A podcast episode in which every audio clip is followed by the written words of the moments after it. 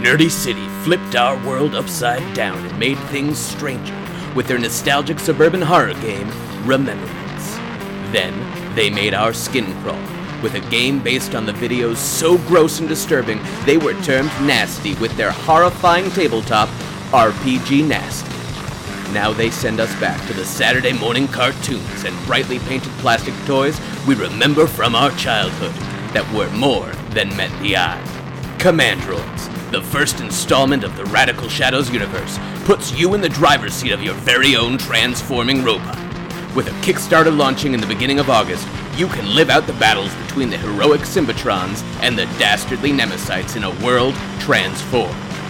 To be part of this Kickstarter and contribute, please search for Commandroids on Kickstarter or visit nerdycity.com for more information.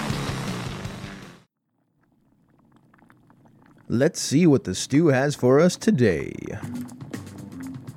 Welcome to the Gnomecast, Gnome Stew's tabletop gaming advice podcast. Here we talk with the other gnomes about gaming things to avoid becoming part of the stew, so I guess we'd better be good. This episode is brought to you by our awesome Patreon backers like the Bodacious Block Party Podcast Network, the fabulous Fabrice Bulakia, and the magnificent Martin Ralya, the original gnome. Hey Martin, if you want to come back and write for the stew, just you know, shoot me an email. I'm in I, I'm you know, I'm just as much in charge as John is now. Today, we have myself, Ange, along with Jen and Matt, and we're going to talk about navigating the casual. How do you handle mixing hardcore and casual players at your table? Before we dive into that main topic, though, let's ask our get to know a gnome question. Matt, we're going to start with you. At what point did you realize you were in this hobby for life? Oh, gee. Well, I have two answers to this. So the first one is when I was about 12 and my aunt told me that you couldn't possibly ever do this for the rest of your life. And being the obstinate son of a bitch that I am, Took I said, "Oh, challenge. yeah? challenge accepted. The second answer is I, I don't know. I mean, are we sure that we are? Is this not just a phase we're going through? I mean, maybe, maybe, you know, not to call out Jen's age, but she's young enough that it, maybe it's a stage. Maybe she'll grow up. I'm out currently of it. at a half of my life phase. I'm 25 and I started at 12. There you go. believe, yeah, yeah, it's been half of your life.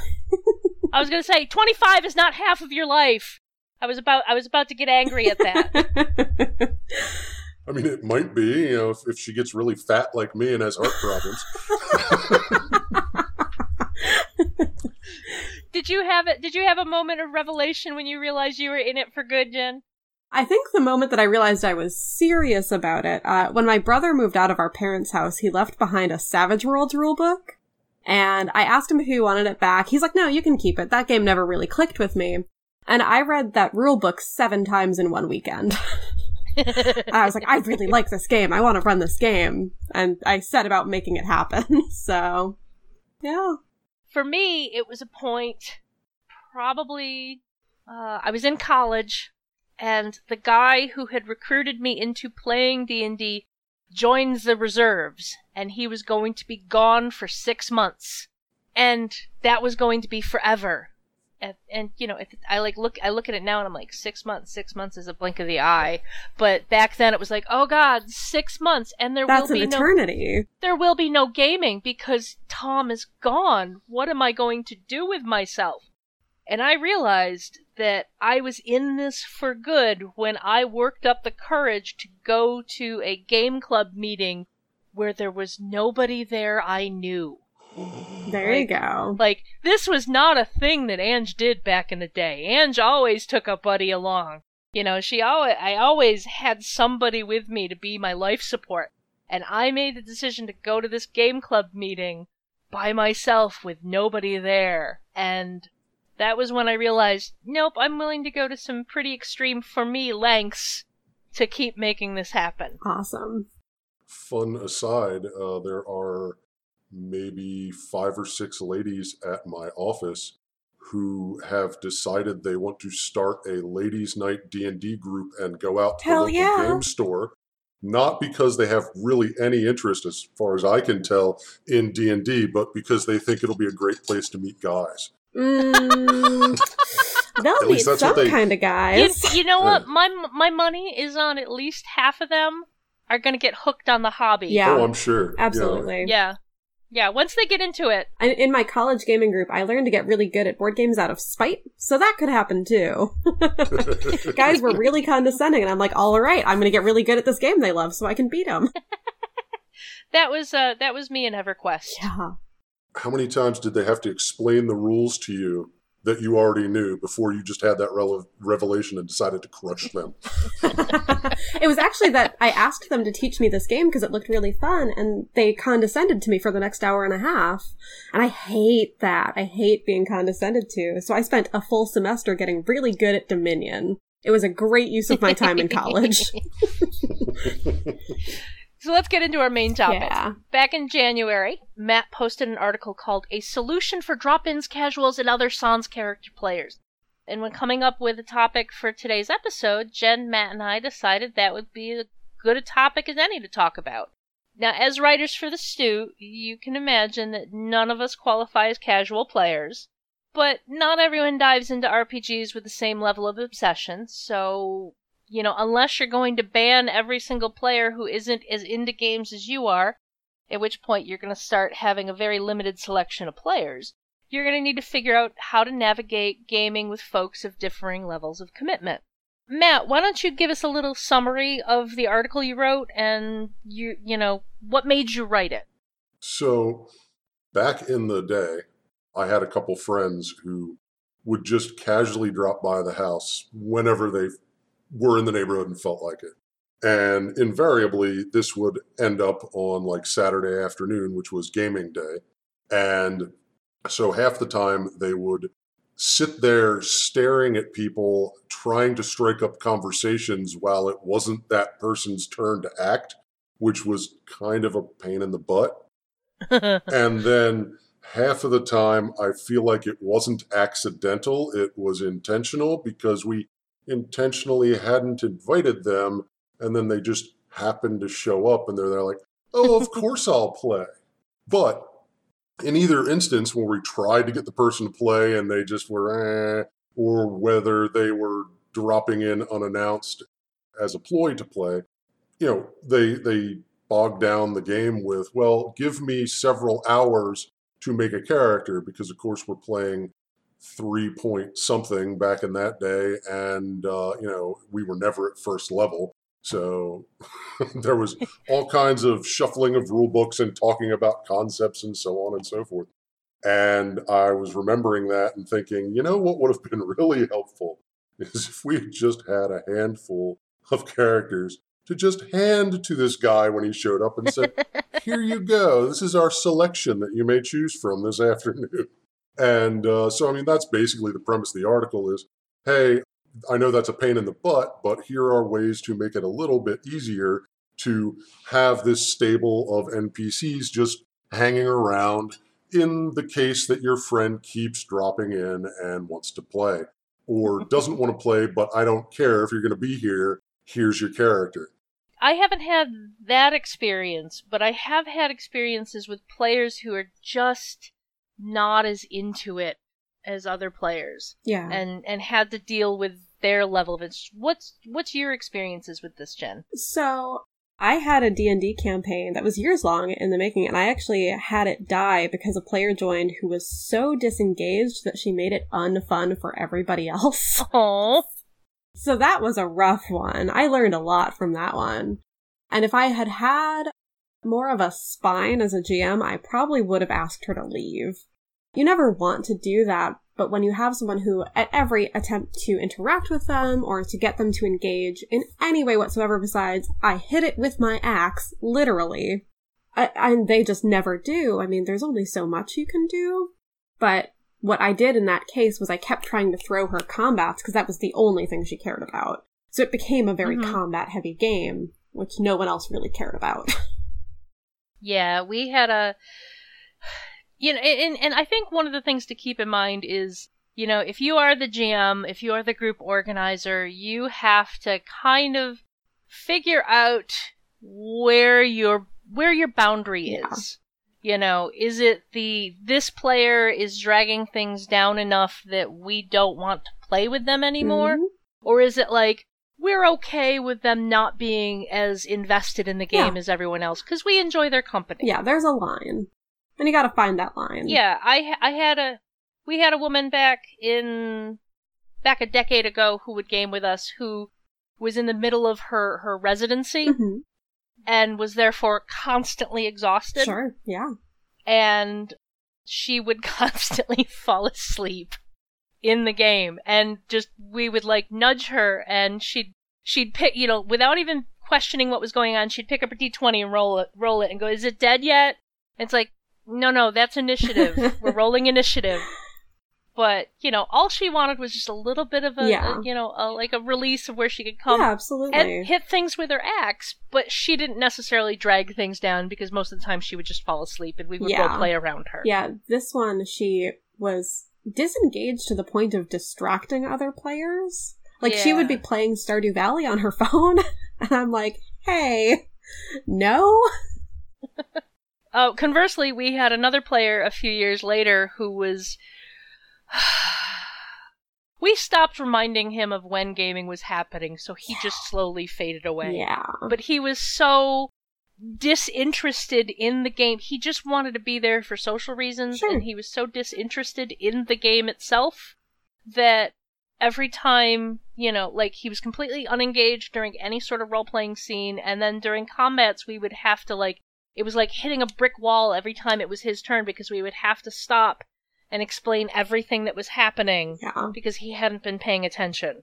yeah. And even when he was paying attention, he didn't understand what was happening, so he would brick wall stop everything, and it was just the the GM was trying to make him more engaged and doing it in ways that were counterproductive to the game, like giving him cool magic items that you know would hopefully make him more interested in what was happening. And I'm like, you're rewarding him for bad behavior. yep. That's not good. Yeah, very true. And that's especially difficult when they're not just not interested, but when they're actively pulling attention from other Right. people and wasting time and stuff like that. Although, as a player, I often just kill these other characters in their sleep, and then that solves the problem. Uh, no, I only did that twice.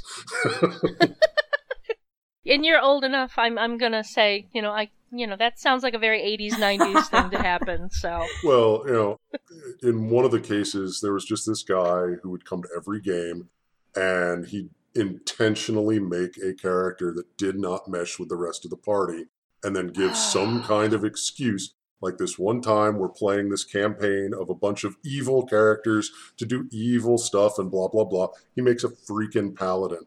And then he's there like, no, it'll be great. I'll do this whole you know, fallen paladin arc, you know, and just so give me a couple sessions like this, and then I'll I'll fall from grace and become a blackguard and blah blah blah, and it'll be great. Only, you know, he literally spent the first several sessions just being a giant pain in everybody's butt until finally, since my character was also evil and had a bunch of poison, he got up one morning and ate his oatmeal and dropped over dead after six con saves because I had just, it's like, I've had enough of the paladin getting in my business. Dead. yeah and i mean like some of that is some of that type of thing and some of what you were saying jen comes down to you know table management from the gm Yeah. side it's one thing to have a player at the table who's just not as into it you know like they want to Sure. be there because they want to be social but they're just not as into the game but you as the gm still need to put your foot down and you can't let them derail the game or distract from the game or you know i mean like i play with a bunch of folks that that all want to be there or all invested in the game all invested in our characters and we still have trouble getting on track and Oh, staying totally. in focus sometimes Yeah. you know it's like you know so when you've got a player there who would rather just be hanging out and chatting it's like no no you need to put your foot down and be like no no we actually want to game so let's get into it So let me ask you guys this. So we've been talking about like campaigns and home games and stuff like that. How do you manage Mhm. this in a con game? Because I had a scenario at Gen Con. I was running for Magpie Games this year. and I had someone show up to my table saying, Hey, I have no idea what this game. Everything else I wanted in this time slot filled up, so this is kind of my last choice, but I still want to play. And the game in question happened to be Bluebeard's Bride, which is kind of Oh, a hard boy. sell. How do you guys manage that in con games, particularly? Ah, it's it's so for me. Usually, there are enough other players at the table to keep the game moving, and you can kind of GM around the person who's not quite Yeah. into it. I, I ran Tales from the Loop at Origins a couple months ago, and I had this fellow at the table who he seemed to be enjoying himself. He was smiling. He was, you know, he was there, but he was just not getting the character and not really doing anything when, you know, when things were happening. Like I'd turn to him, and it'd be like, okay, what do you do? And one of the, the issues with that is his character in that particular scenario kind of is supposed to be the emotional anchor because it's his sister that's in danger but the player just wasn't into it. Like he was not like he did not get into the like every other time I've run that scenario when that player finds out the sister is missing, it's like full bore I need to save Lindsay. Sure. And this guy was just like, "Oh, okay." I didn't really like her anyway. It was just like, "She's your anchor. She's supposed to be the most important person in the world to you right now." You know and it was just like the rest of the game was fantastic all the other players were super into it i had a bunch of i had a bunch of grognards who were happily diving into their stranger things vibe you know that's Nice. that's what i had. That's had a good feeling. except for that one player who was just like he was there he was enjoying Yeah. himself he wasn't a problem he just wasn't he wasn't diving in as much as, as possible but the rest of the game was fantastic so it's like you can kind of just try and navigate around them Yeah. the problem is is when you have a table full of them Yeah, that can be big rough. Well, I don't GM at cons. I tried to put a game together for a con once, and I got zero uh, people signing up for it. So that's my one experience at being rejected at the con level. but something that I, I uh, noticed, and I think I've told this story on the Gnomecast before. My wife does a lot of Roll Twenty, and uh, one time I said to her, "You know, you got to give other people spotlight time." because I hear your side of the game, and it sure sounds like it's a conversation between you and the GM, and I very rarely hear other players getting involved. and you know, maybe you should back off a little. And she says, "No, I'll, I'll I'll leave the headphones off and put it on speaker next time." And she did, and basically. Every other player at the game was exactly that guy when the GM said, "Hey, you know, so and so, how do you feel about this?" the answer was invariably, "Uh." And so sometimes you can have like this active player that's just there, like, "Eff it, I'm taking the reins," Yeah. and and help in that manner. The the issue is then, of course, are they really helping or are they steamrollering everyone? You- Yeah. that's a that's an actually it, that's a fine line that a GM needs to learn as they they develop their skills as a GM is the difference between a player that's steamrolling everyone and a player that's taking an active role in keeping things moving because it's a fine line sometimes. Jen, what are what are some of your thoughts on the best way to handle that player that wants to be there but isn't really doesn't really want to invest the time into completely learning the system? So what was good at that at that Gen Con table, what was really good that that player ended up doing, she didn't end up wanting to do a whole lot on her turn with her character, but she was really good with offering up just general suggestions of like what things could be and what other people might want to look at, things Mhm. like that. And I'm like, okay, that's something. She's paying attention. She's here. um, which is totally a step in the right direction because you can work with that. Yeah. I guess if I have a player who is just not not here for it, just kind of like, hey, I'm here to hang out with my friends, or I'm here to not be wandering around for four hours at Gen Con. I, you know, need a place to sit for four hours. You can always talk to them. What I like to do at the start of a game now, and I learned this from this game, is give the pitch and say, hey, if this isn't for you, you can leave. This is an open door. We'll find another game for you to play especially when it was something like Bluebeard's Bride, which is totally not for everybody. Zero percent. I don't actually know what that is. Can you give a short synopsis?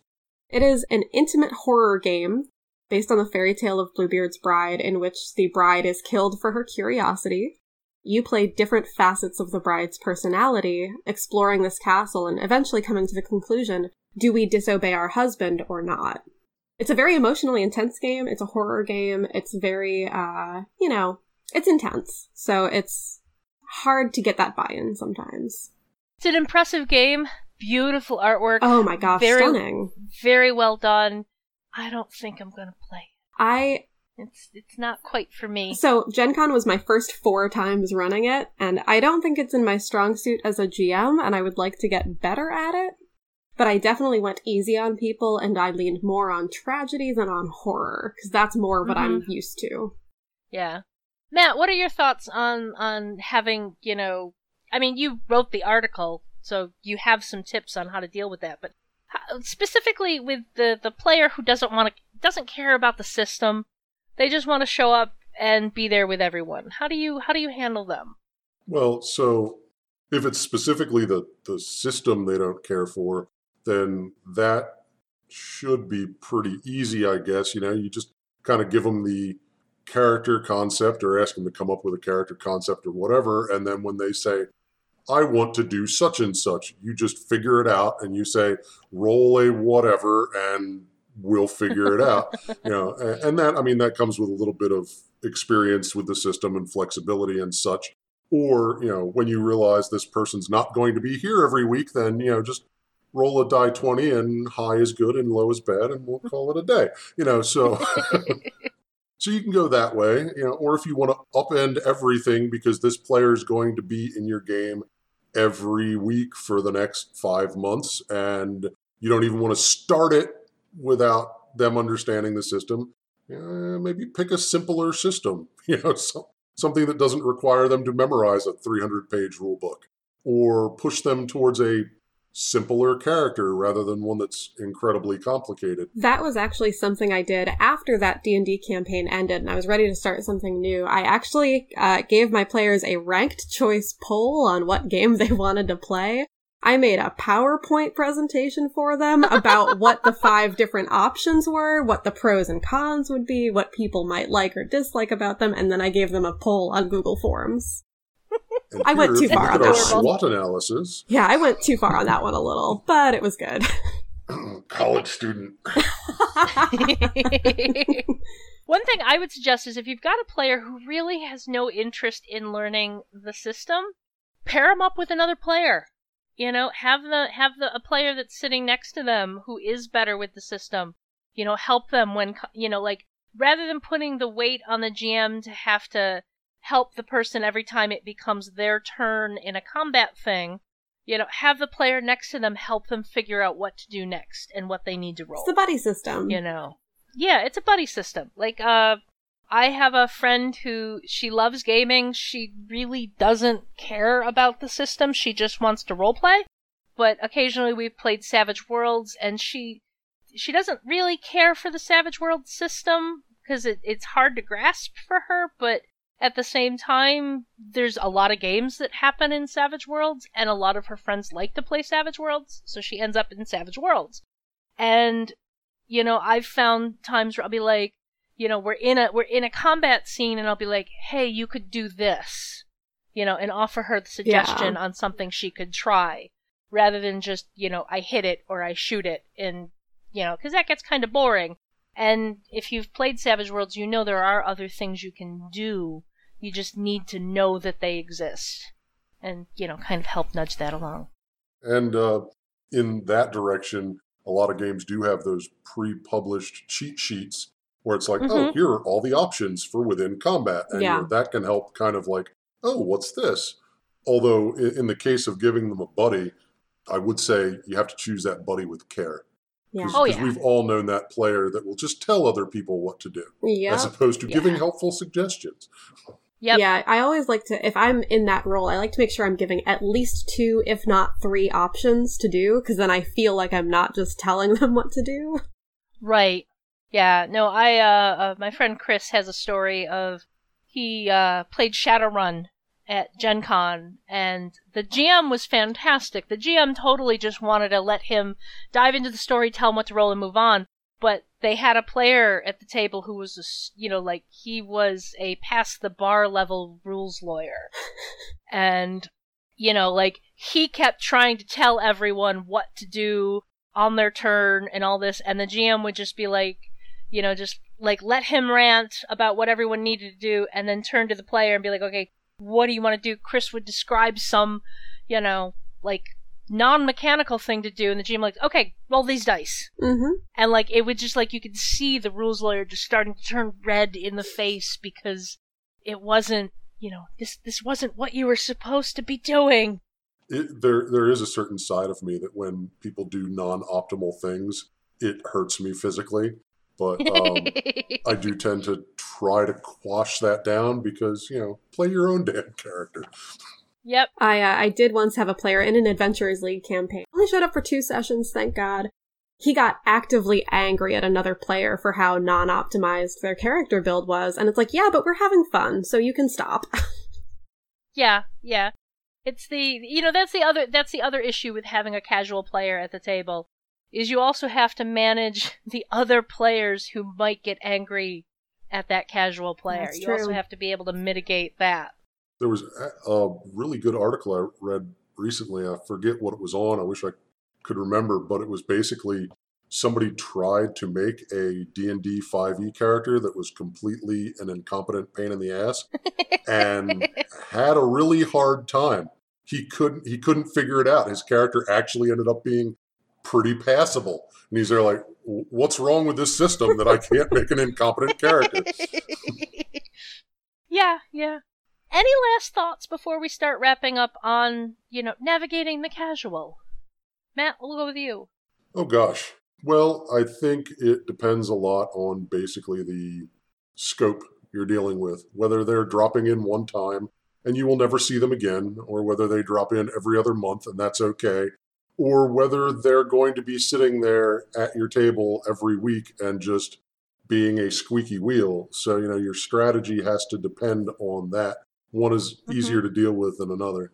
How about you, Jen? I guess if you are the GM dealing with this this player, know that you don't have to take the whole burden on yourself, and you can lean on some of your fellow players for help. If you are the fellow players, uh, don't get frustrated with the other player. Just try to help them out. I think that's a I think that's reasonable. My last thought, I'll just repeat what I said earlier. You have to know where your line is. You have to know whether that player is a distraction on the game and a detriment to the game or whether it's just you can work with them being not as invested as everyone Mhm. else. Figure out your line and, and figure out what you need to do. So, this show is funded by the Gnome Stew Patreon. You too can become a Patreon backer by following the Patreon link on the Gnome Stew website to the Gnome Stew Patreon. This ad is brought to you by Your Games Cliff Notes. For those times when you can't be on top of everything that's happening in your gaming group, you can use Your Games Cliff Notes to pretend to completely on top of what's happening. If you're enjoying the Gnomecast, you'll probably like many of the other Misdirected Mark shows. Here's another one to check out. The Wednesday evening podcast All Stars. Brett, Tom, Kevin, Chris, and Andy get together and play games that get edited down into an audio drama for your ears. Join this crew of all star players as they create stories from the games you love. You can find all of us at gnomestew.com, at gnomestew on Twitter, and gnomestew on Facebook. Gnomes, where else can we find you on the internet? Jen? I'm at Jen Cat Writes on uh, Patreon, Twitter. Those are kind of the two big ones. I have another blog at firstsightsecondthoughts.net that doesn't update anymore, but you can read the archives. Matt, I, I, I mean, I ask you every time and you tell me no, but Yeah, maybe? No, I haven't suddenly de- developed an, an internet uh, presence. I I'm on Gnome Stew, and that's pretty much it. And uh, I mean, I technically have my own Twitter, and I think I have three followers and never say anything. So you know, it's it's uh, no, not me. How about you, Ange? You can find me on Twitter and Instagram at Orikes13, O R I K E S 13. Though I will warn you, Instagram is mostly just pictures of my cats. you say that like it's a bad thing. so, do you guys think we avoided the stew? Or were we too casual? Hmm.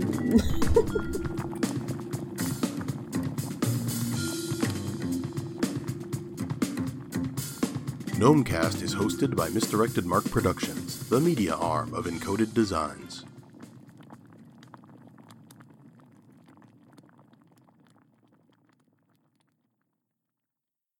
Oh, my brain just froze.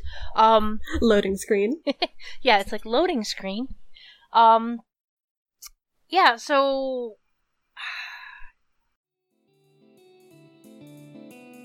Hi, Gnomecast listeners. Rob Abrazado here with a special announcement. The Indie Game Developer Network, or IGDN, is running its annual fundraiser to send first time attendees to the Metatopia Game Design Conference in November. Gnome Stew, in association with Encoded Designs and Misdirected Mark Productions, is currently matching donations to the fund up to $250. Not only can you double the impact of your donations, but all matched donors will also receive a special discount coupon from Engine Publishing. Plus, the person donating the highest amount will get a coupon for a free digital copy of any title in the Encoded Designs library. For all the details, check in the news section of misdirectedmark.com, check the news and announcements on the Misdirected Mark forums at forums.misdirectedmark.com, or find the link pinned on the Misdirected Mark Facebook page or at Misdirected Mark on Twitter. Thanks for helping the IGDN help others make better games, and thank you for listening.